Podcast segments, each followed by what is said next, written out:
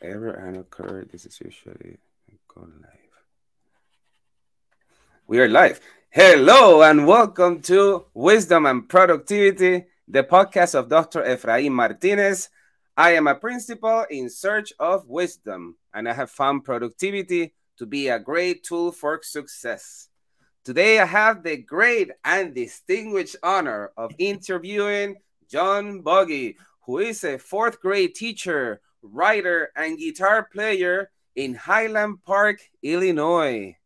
John Buggy, who are you? I think you nailed it on the head there. I'm, I'm also a father, uh, a fan of comic books, science fiction, and anything that sort of shines a light on the future and gives hope that the future has no limits. Uh, I think that's really why I like uh, science fiction so much it is just a fun way of looking at what could be. Beautiful. I can't wait to ask you the questions about uh, what you read. But let's start with can you please walk us through your professional trajectory up to this point? Yeah, I, I mean, I grew up in uh, Evanston, Illinois, and I always wanted to be president, and from a very young age. And so I said, well, if I'm going to be president, I should go to law school. So after I graduated from Albion College, I went to Chicago Kent College of Law and hated it. Oh, I was miserable. I just was bored. I was uninterested. And uh, so I left uh, during my first year. And my mom had been a school social worker uh, in Skokie at a school called Middleton. And I had worked at the daycare a little bit there. And she got me a job as a teacher's aide. And I loved it. The rest kind of just flowed naturally. I got my master's at night.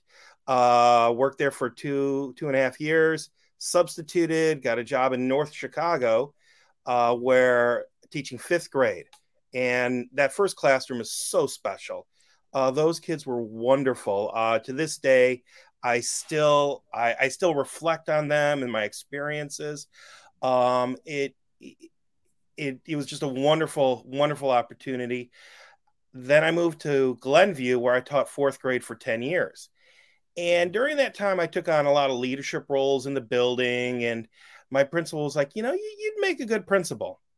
So I left and became an assistant principal, then a co interim principal, then a principal for three years. And there was a, we did a lot of good work. We really did. But there was a part of me that was feeling unsatisfied. And again, it was that feeling like in law school where I was, eh, I don't think this is for me. I was fortunate enough to uh, make some connections in Highland Park, uh, North Shore District 112. And I was introduced to a woman, Claire Kowalczyk, who was a principal of Lincoln School at the time. And she was amazing. And we, we, I interviewed for a fourth grade teaching job again. And it really wasn't an interview, it was more like this wonderful three hour conversation about curriculum, about student growth and development, social emotional learning and she and I just clicked. And I worked with her for three years there. Then uh, a woman came for uh, Gene Bannis and uh, John Sprangers took over for a couple years. They were amazing, uh, and it just it was a phenomenal, wonderful time in my life. Sadly, the numbers at Lincoln went down, and they closed the school, and these things happen. And that was really hard for me. But then I remember something a, a lot of people say, but I had heard actually Dave Letterman say this. When something happens, you're not that's not exactly what you want. Don't get down on yourself. Think of it as an opportunity. And that's how I look at moving to Wayne Thomas, where I currently am teaching fourth grade. Uh, it's really been a wonderful opportunity. And the things, I mean, I just love Wayne Thomas. It's the diversity of the kids, the backgrounds they come from, I mean, we have the kids who come from the military base. They're just wonderful to a T. They work hard. They're great, great kids. Uh, and the community has been so supportive. The parents are just amazing. I, I, I'm so lucky. And here I am. You know, I'm sort of looking at the next 10 years of my career, where we're going, and we're working on a lot of fun things with the kids. And uh, every day is an adventure. That's awesome. Thank you so much for sharing that. Uh, I, let me, let's unpeel that onion a little bit. Um, what would you say uh, is the moment when you realize um, I really like doing this, right? Um, uh, when you became a teacher uh, and you were teaching students uh, and you were coming from that law, uh, from those aspirations, and, and, and there was a, a shift in your interests. Uh, how would you describe that and how do you bring that today to the classroom? So it's this is the greatest job ever. This is it's full of satisfaction, such wonderful moments when the kids get it and that light bulb goes on. Uh, when I was a uh, oh back when I worked in the daycare, boy, in the nineties, um, I used to work with the preschoolers a lot, and there were three preschool boys, and they I collect comic books. I have since I was a kid. And at that time, Teenage Mutant Ninja Turtles was really popular. And I actually had some of the older comics that are a little more adult. But um, these kids would come running up and want me to tell them Teenage Mutant Ninja Turtle stories. And I started to make them up. And they'd sit around mesmerized by these stories. And I think some some cases I was just recounting the cartoons, but they loved it. And that made me feel so satisfied and just uh, happy to meet their needs.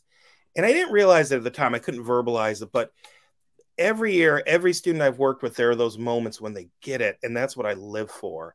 I saw that in North Chicago. I saw it in Winkelman School in Glenview. Uh, and now I see it at Lincoln, and then I saw it every. Uh, it feels like every day at Wayne Thomas. I have friends who work in the corporate world, and they're so talented, and so they're so good at their jobs. But you know, it's working with kids, just seeing them make those steps, those progress. It's a different kind of thing where you get a little more, uh, different kind of satisfaction, and it's just what I live for. Beautiful. Uh, let me tell you, Mr. Bogey. For those that don't know, um, um, Mr. Bogey's school and my school are uh, we're neighbors, literally uh, a, a one minute walk from each other. However, uh, we don't tend to see each other uh, often but I do get to hear a lot of Mr. Buggy because of the students that come from his school. I always ask when I part of my relationship building uh, strategy is always asking who is your favorite teacher? And his name almost always comes out. Uh, so uh, uh, kudos mr bogey question uh, uh, geeky question. Uh, who is your favorite teenage mutant ninja turtle character and why you know what? I uh, I always loved Donatello, the machine, the computer, the tech guy. I always love that character in any, any sort of uh, science fiction or adventure. Um, he seems to be a little undervalued by the rest of the team, but he's essential and he really doesn't care about he wants to get the job done. He gets joy from making the machines do what he needs to do. Uh, so I've always loved that character that's rather under undervalued like that. Um, and uh, I, I see that repeated again and again in stories. And that character, I just they I feel like they always have a great backstory too. Beautiful. Thank you so much. I, I, uh, for me, I start with Leonardo uh, because uh, Leo was uh, the leader. Mm-hmm. There was a time growing up that I I wanted to give up on leadership and I wanted to be Michelangelo. and then I found Michelangelo, then so irresponsible, and I went back to be a, a fan of Leo. Uh, so fun to talk about this. So, one more follow up question. Um, what lessons did you take from the, the administration world in education when you return back? Like, like mm-hmm. your story, your story sounds like when Jordan went to play baseball and came back to basketball and brought a bunch of lessons. What mm-hmm. lessons did you bring, uh, and how did that make you uh, a better educator? Uh, it brought me a lot of humility and understanding of what goes on beyond my classroom walls and the pressures that administrators feel. Uh, and it, I think it really improved my relationships with the principals, the district office staff with whom I work now, uh, to have that understanding. It, it's you know they say to to really understand someone you should walk a mile in their shoes. Well, I I did, and uh, it so like you know, I see sometimes teachers or people come in and they're, you know, they're they think the the sun rises and sets by them, and it, it really doesn't. Team, team, team, and I know I couldn't do my job as well as I do without the many people who uh, support our whole community. Beautiful. Thank you so much. Great reflection. So let's talk about reading and books. And of course, it could include anything that has uh, words. Uh, if you will have to gift two pieces of literature, one mm-hmm. fiction, one nonfiction, which one will those be and why? Uh, for nonfiction now, it's uh, The Logic of English by, uh, I think it's Denise uh, Lid, is L I D E is how she might say it. This book, uh, our principal, uh, my current principal, uh, Michael Rodrigo, gave it to me. It has opened me up to something and helped me articulate what I've seen in education for a while. Uh, you know, we have these uh, the pendulum kind of swings in reading and education, balanced literacy, structured literacy. Um, as a fourth grade teacher, I've seen kids come up for years, and sometimes they seem to be uh, a little weak in certain areas. And this book is all about English, the English language and phonics, how we develop, how the brain works. It pairs in very nicely with professional development we're doing right now. Uh, I am just fascinated by it. I've always loved languages uh, since high school, and uh, you know, studying the Romance languages and, and learning about that just fascinated me. The connections between Spanish, French, uh, Portuguese, Romanian, and um, Italian. Italian. I, I just, I just, I, I, love the way languages evolve. And uh, in college, I took Japanese for a year, so this really pairs in well with kind of something that interests me a lot. Uh, and it's helped me with my students now because uh, they sometimes they come up and they're oh they're a little weak in like silent e. How does silent e work in a letter? How does it affect the sounds? So now it's it's helped me learn how to focus my instruction. Uh, more importantly, you know, we have this wonderful half hour success block where students can get targeted instruction. I'm able to do those things, and I use this book as a tremendous resource. So I I can I'm a big fan of the uncovering the logic of English. Um, for nonfiction, you know, um, I've been reading comics since I was a kid, and in the 1980s, a comic came out called The Dark Knight Returns by Frank Miller, and it is a gritty, uh, sort of adult look at uh, Batman when he's in his 50s and he comes out of retirement. Uh, and the the writing was so good. I just I read it a couple times a year, and uh, it it it ends with this scene where uh, Batman is sitting around with Robin, and he's sort of brought in all these other uh, young people and Green Arrow, who's my one of my favorite superheroes, um, and they're planning how they're going to build a future in Gotham. And uh, you know, he says out loud the line, "Hurry up, we got to get these things ready. We don't have a lot of time." But in his mind, thinks, "No, we have all the time in the world." And I've uh, I've already expanded that in my mind to say we have all the time in the world, time to teach and learn and grow and be the best person we can be. And I, I love that sentiment. And I think about that, especially in August and September at the beginning of the year when we're getting to know the kids, when we're looking at, oh, the map scores are coming in. Oh, I've seen this in the classroom. Oh, they wrote this essay. And in my mind, you know, I can plot out, okay, I know how this kid's going to be successful. I got a plan. And uh, it's just, it's just a wonderful feeling. So uh, those are two books I highly recommend. Beautiful. Thank you. I'm highly curious if you had to pick one comic book series, uh, which one would that be? Oh, a series. I, you know, I, I love Green Arrow. I love the guy because he's got no superpowers. He's just good with a bow and arrow. And uh, the writers they've had over the years have been amazing. Uh, sometimes the the companies can be a little protective of the big characters like Batman or Superman, but they've allowed the writers to really have a lot of fun with Green Arrow. Another one is uh, Daredevil. He's uh, from Marvel mm. Comics. I love the fact that he's blind and uh, just is so passionate about helping those in need. And uh, that's another one of my. And then the Incredible Hulk. I ever since the seventies, Bill Bixby and the uh, Incredible Hulk show. I've just loved that story character. Beautiful, thank you. I'm sure um, um, comic reading uh, give you a special sensibility to bring into education because it takes it takes so much uh, art to put um, words into beautiful pictures uh, in a way that is captivating. Thank you so much, John. I appreciate that. Uh, let's do a little pause and uh, celebrate the Teach Better community. This podcast is a proud member of the Teach Better Podcast Network. Better today, better tomorrow, and the podcast to get you there. Explore more podcasts at www.teachbetterpodcastnetwork.com. Now let's get back to the episode.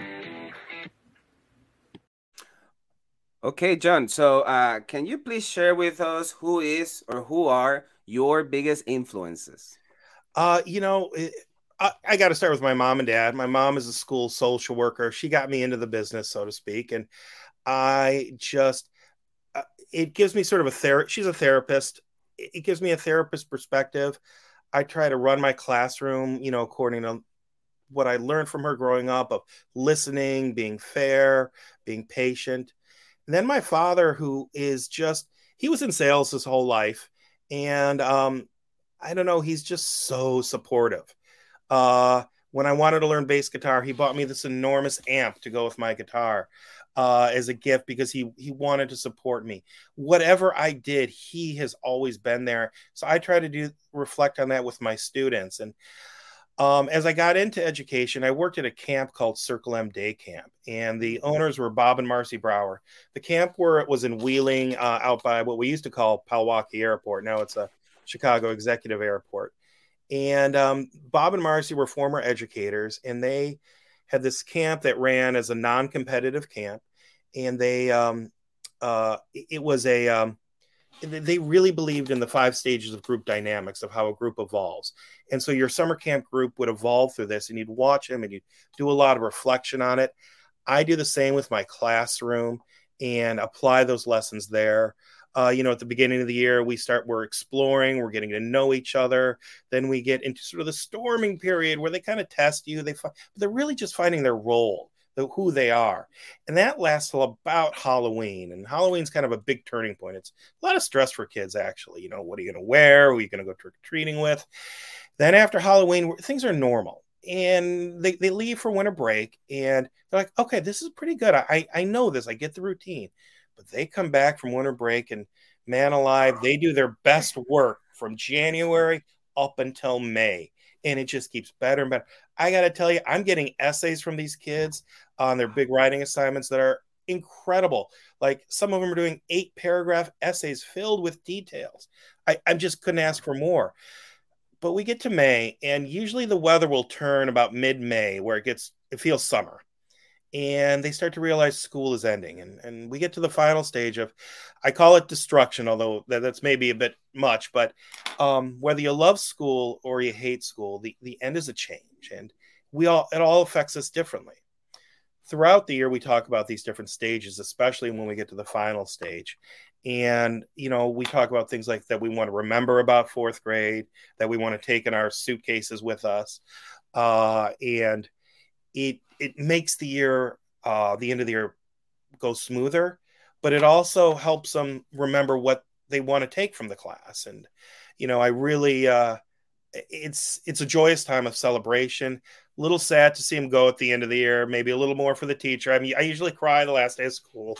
It's who I am, and I know it. Um, you know, you just it's so wonderful to see all the growth, and then you know, see him. It's kind of like the uh, well, at, at Wayne Thomas, we have these ducks that come every year and they nest in our in our courtyard, and then they leave, and the mother duck has to take her babies and let them go, and I have to do the same thing, and I just it's always with pride and a little bit of sadness to see them go. Wow, wow! I can tell that you teach with a lot of love. Uh, thank you, John. I I appreciate that. Okay, uh, John. Uh, as you know, we all at some point believe that we are not good enough, that uh, we're not, not going to be able to accomplish certain tasks. Uh, and psychologists call that imposter syndrome. How do you address this? Uh, you know, when I was uh, in high school and college, I was on the swim team. And you get up there on the blocks, and I'd be scared. As soon as I dove in the water, it just all went away.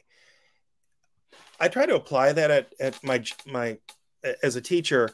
You know, I can work myself up. I can, uh, you know, think about all the things that could go wrong in the day.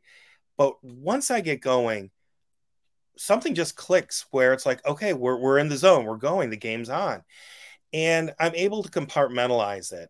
Now, the only time that doesn't work uh, or hasn't worked in the past is when I, uh, you know, something messes up the rhythm or you know some something sometimes i'll have like observers come in and i'm like oh i got to stop what i'm doing and you know uh, go over to the person say oh hey welcome to our classroom that kind of a thing. Uh, that's really not the case now with our current uh, principal or assistant principal. I think that's my level of growth but the but they also work very hard uh, to connect with me and make me feel comfortable. Uh, but I remember, oh, back in Glenview, one time I got observed by 10 people at once. Uh, we had done a year long Japanese lesson study, and mm. I got mm. picked to present the final lesson. And, uh, you know, we all have our tells. My ears turn red, my neck turns red. Um, my, you know, I, and, but what gets me through too is also the planning. I've laid out a hard, you know, a hard plan of what I want to do but I know I'm also the quarterback and I may need to call the audible and change things as we go along. Every year I get better and better at that. And uh, it's so it's planning, really. Planning helps on it. But I do get home at night and I, I reflect on the day and I'm like, oh, that could have gone better. I could have done this. And although that might be a little uh, unnerving, it actually makes me a better teacher, that level of reflection. And I think year after year just makes things improve. Beautiful. Let's talk about uh, lesson planning. Uh, how how do you lesson plan, and what lessons have you learned? Uh, I with every lesson, I, I like to think of it as I use the I can statements. Uh, they're pretty pretty popular. I always say, what do I want the kids to be able to do?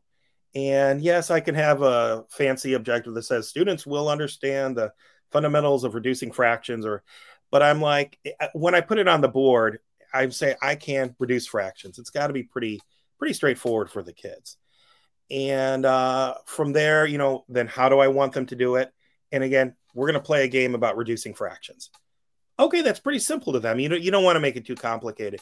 And then the how are they going to know if they met the objective or the I can statement? Um, I want them to be able to uh, you know, say, oh, it's simple. I'm going to do an exit activity. I'll do an exit slip.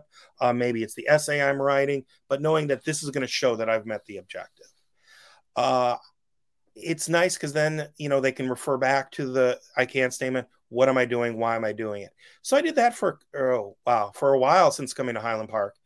And then I started to put my lesson plans on a tight double sided piece of paper and give it to the students and so I, essentially i'm giving them my lesson plans i started giving it to parents too uh, because they should all know what's going on. They should all know to what we're working towards. And uh, it's made a huge difference. I find students are more comfortable when they're holding a detailed schedule. I have little check boxes they can check off as we go along. Um, it has the objectives uh, it has supplies they need to take out. So that level of planning um, I, I think has, has made a big difference in my instruction.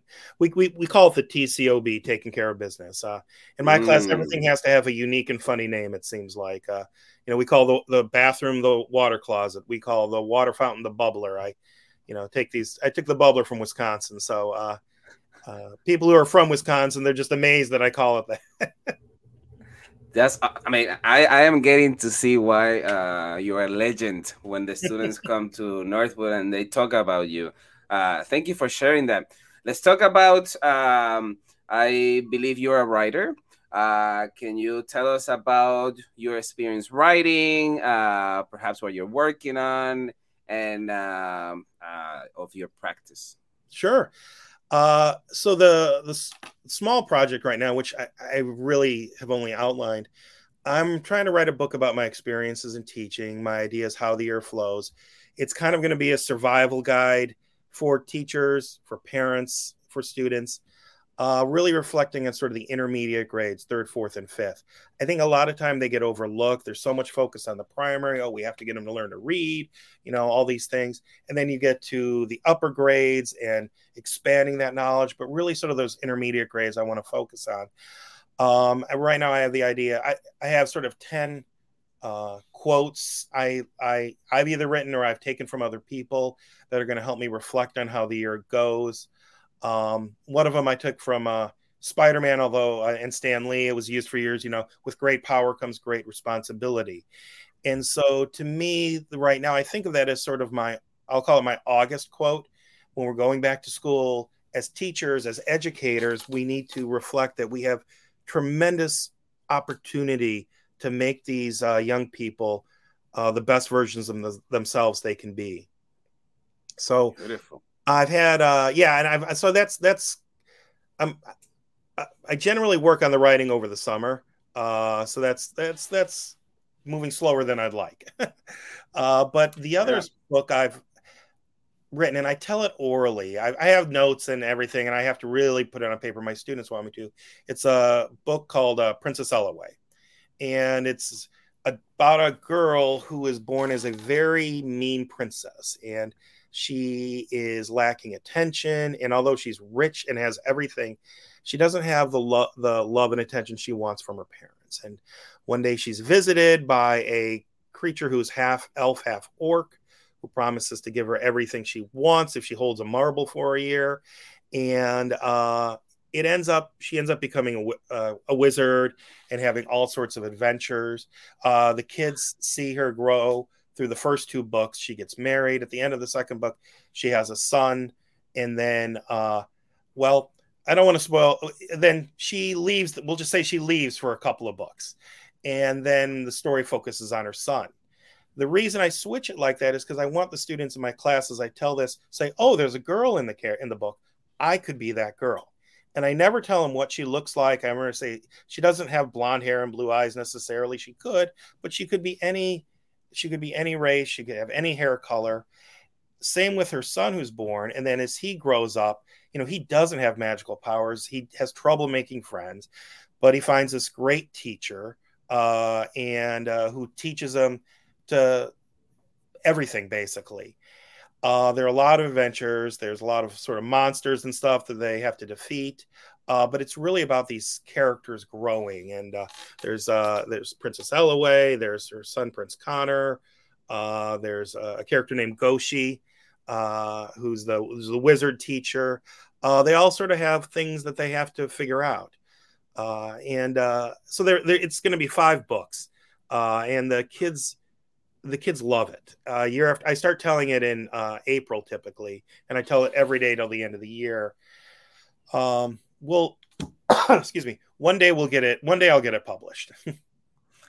you should absolutely. How do you, how do you do you create a a, um, a, a draft or some sort of a timeline of what's going to happen, or you go as as as the story goes? Uh, what is what is what happens behind the scenes in that brain of yours? so the um uh yeah, I do I do a timeline and I say, you know, okay, I you know, I started this story writing it back in the 90s and I was just getting my masters and I realized there aren't a lot of good books with girls as the primary character.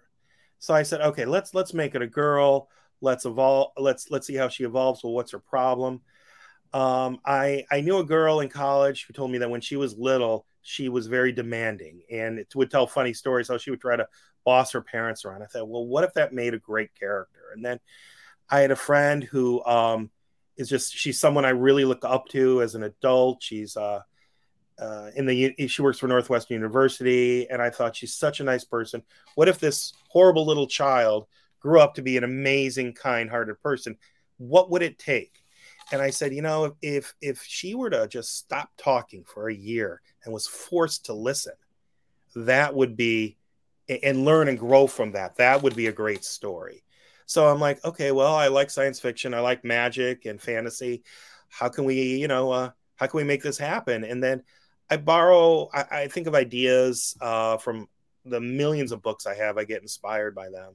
Uh, there's a lot of uh, uh a series of comics uh, called Vertigo Comics. They're they're adult ones, but they're a lot of fantasy adventures, and uh, I get inspired by things like that. Of of course, Tolkien. You know, the Lord of the Rings is is amazing.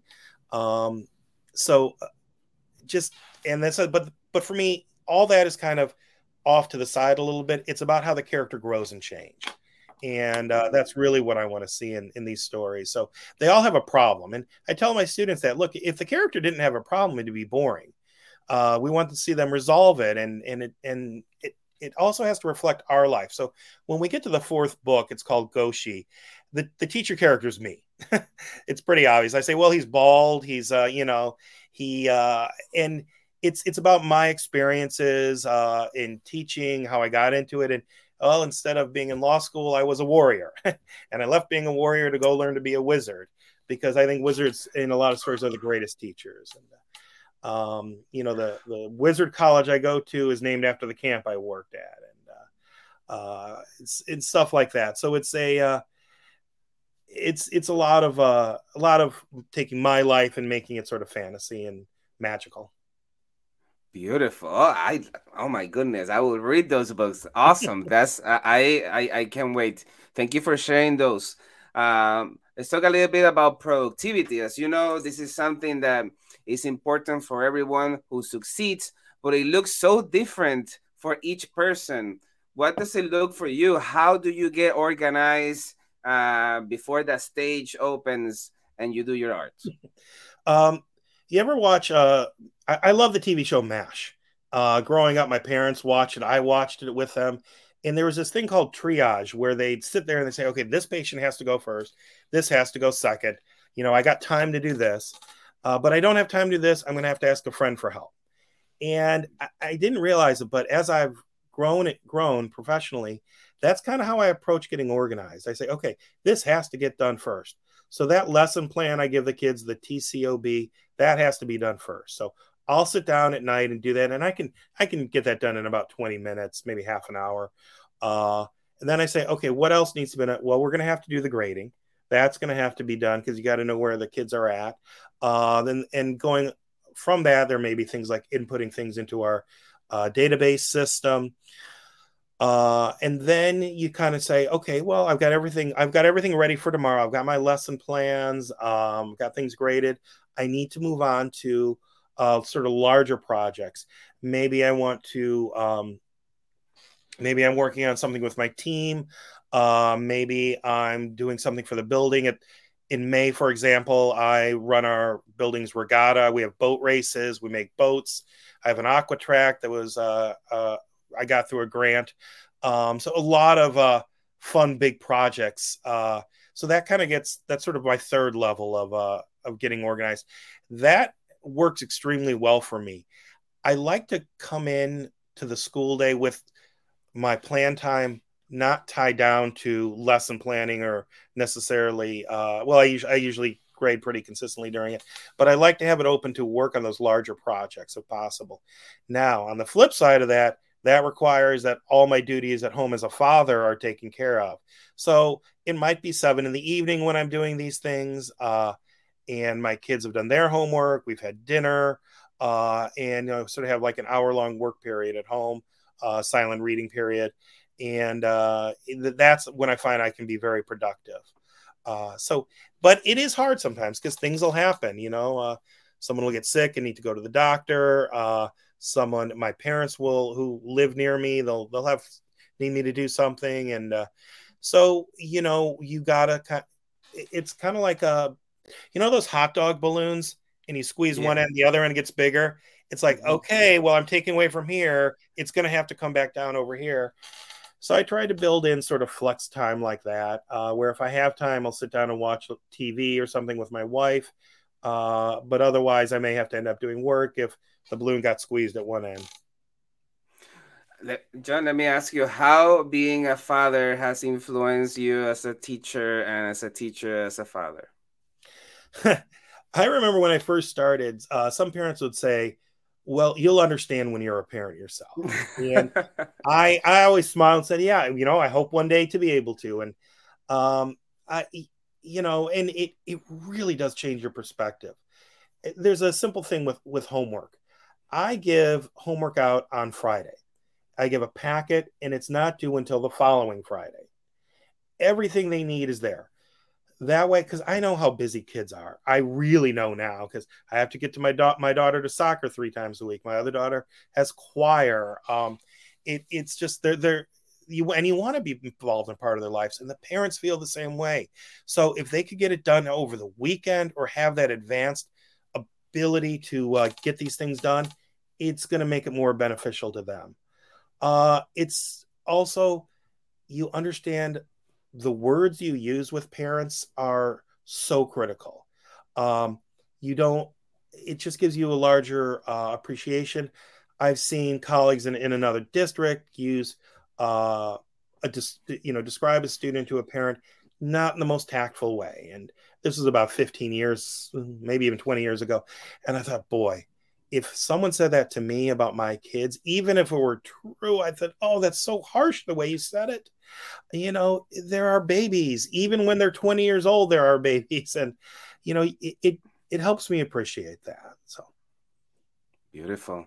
Tell me, um, what are your thoughts about how social media and group chats and all that kind of stuff um, what have you seen? How is this influencing what we do and the and the troubles that we have to address? And what are your thoughts? I um I I'm going to be a little maybe conservative here. I'm not sure, um, but I, I really feel like social media should be like driving. Uh, you should almost have a license to get it. We should, and I don't know how you would do this, but I would love to see kids have to be 21 to use social media. I I don't it's just it i don't see them benefiting from it and eh, and there are benefits but they're they're outweighed by all the negatives. And every day countless stories. I'm sure i've heard from talking to my friends in administration over the years. I, I know i'm sure you have horror stories about kids mm-hmm. getting caught up in just the worst worst things um you know these smartphones we have are amazing tools holy cow, I, I, just can't believe it sometimes when I reflect back to how things were in the 70s when I was born. Uh, but it's they're just not ready for it. They're and my mom, uh, the social worker, would say kids don't understand the permanency of their actions. That when they do some of these things on the internet, it is forever. I tell my fourth graders this. Um, you know, you think you can delete something from the internet, but you really can't and uh, it's once it's there, it's there forever. It never goes away. Um, I, I hope they keep that lesson. It, it's it's a lesson I never had to learn, and I was able to grow up and make mistakes, and that's being a kid is making mistakes, learning from them, growing. Uh, and so I don't see social media giving kids the opportunities to make mistakes and grow. And I I I would rather just see it go away. I I concur. Yeah, I concur with you. Uh, it is so hard for adults uh, to accept rejection and being liked for every yeah. post. Uh, with children, it's so difficult, and it's really creating um, another pandemic of it children um, uh, going through this. Thank you for sharing that. Uh, John, uh, what do you do? Uh, I I know you're a guitar player. Um, uh, tell us about your um, your experience with guitar. I remember one one time I was teaching and and I was a Spanish teacher, and um, a parent told me, "Oh, I'm sure you play guitar." I said, "No, I don't," and the parent was so disappointed. So that was something I always wanted to do. Uh, tell us about your experience.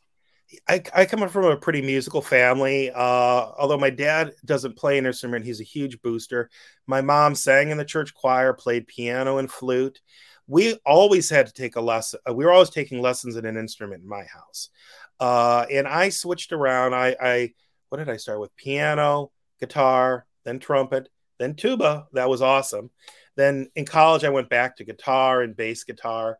Uh, my brother is a professional musician. Uh, he lives in Brooklyn and uh, he is a woodwind, saxophone, flute, uh, uh, clarinet player. he does everything. He's been on Grammy nominated albums. He's toured with bands like Arcade Fire, and he's always supported me. And you know, uh, he helped me realize guitar is such a wonderful instrument because you can kind of teach it to yourself. And it's light it's great for the classroom. My first and second grade teacher had a piano in the classroom and that was cool. Uh, so i've always had that idea of what music can bring to the classroom. So um, you know I, am not very good. I know a lot of chords and I know how to go to the website, find the chords, but I have an auto tuner. Uh, the kids think it's fascinating and they love it. it's it's a lot of fun. And so we we make up songs. I'll take a pop song and change the lyrics or, or rock songs. My sort of main song it's called Godzilla's All Right. It's uh, I took the the the guitar chords and the uh, changed the words from a song by the Who called "The Kids Are All Right," and it's about the monster Godzilla. It's it's funny, and um, but other songs we do are like camp songs. Uh, there's one called Desperado. Uh, n- not the Eagles song. This is our own camp version. It's very silly about a cowboy who goes to Great America and gets into trouble. Uh, and a-, a lot of my songs just they're meant to be silly, funny, uh, get the kids engaged. Uh, it just it's like it's like oh I get Mr. Bogey. We're gonna sing songs on the guitar. That's gonna be fun. And I think every teacher should have a thing that makes them unique and fun. And the kids are going to say, I get to go to that teacher because at the end of the year, we do the big puppet project where we make our own puppet shows and our own puppets. I knew a teacher who did that once. It was awesome. Uh, so, you know, that's that's a big part of it. Why I bring it into the classroom. You know, if I didn't go into teaching, I would probably work some somewhere in the music industry. I, I feel like uh, probably in uh, well, if not playing, maybe producing and editing music. Uh, I just it's it's it's such a part of my soul and who I am. People say, "Well, what do you like?" I literally like everything except for pop music. I I, I it's it's fine, but like I'm not a fan of uh, the you know the hit channels or the the B96, but I love everything else. I just I love. So, John, uh, you have to go to an island, and you can yeah. only take one song with you that is going to play over, over, and over, and over, and over. Which one is that one song? Uh, probably uh, Baba O'Riley by the Who. I love, I, I, love the way they incorporated the violin. I love the, uh, I can play the bass line. Um, it just, I, I hear it and I just, I find inspiration in it. Uh, it's, uh, it's, it just strikes a chord with me. I don't know. Music to me, it's about emotion. It's about passion, and you know, you'll hear certain certain good uh, musical pattern and you're just like wow uh, that's it for me. And i i'm, I'm lucky. I, I hear that every day so. Beautiful. Thank you. Uh john uh you finished teaching your kids are asleep wife is, is away it's john's time. What do you do for fun? Uh pr- probably either read comic books uh i will uh i have a watch TV. I have a, some sort of a eclectic shows I like that no one else is really a fan of, and um, sometimes old anime cartoons from the 70s. Uh, there's this one called Battle of the Planets I really like. Uh, I'm not sure if anyone remembers that. Uh, you know, uh, sometimes I just uh, I love taking my dog for walks. We go to the dog park as much as we can. Uh, she's a big part of my life, and uh, just uh, find time to unwind. Uh, I, I'm getting back into swimming. Uh, I have a friend I swam with when I did master swimming at Northwestern. He's getting me back into the pool. Uh, so I enjoy that a lot. Um, and, uh, but mostly I like when I'm alone, I'm working and I can't not do that. But when I'm with my family, I'm in and I'm, we're all like really focused. So if I have free time, I'll usually try to find a way to spend it with my family. Beautiful. Thank you so much, Jen. This has been such a great conversation. Any last thoughts you would like to share with the listeners and viewers of the show? Uh, you know what? I'm I'm really lucky and I found a job I love. I, I feel like the luckiest person every day. Even the days that aren't, you know, that are maybe rough, they're still wonderful. They really are. And when you find that thing that makes you happy in life, do it. Don't let go of it. It it is the greatest. And I can say that for people who are musicians I know police officers, fire people, uh, firemen. Uh, they're just great. Uh, find that passion in your life and uh, hold on to it. Beautiful. Great advice. Oh my goodness, John, this has been such a luxury. I appreciate your time. Thank you. Thank you for having me. Oh, a pleasure. Have a great Sunday. You too. bye bye. Thank you for listening to Wisdom and Productivity, the podcast of Dr. Efrain Martinez. Chulu. And I love that production. Chill out.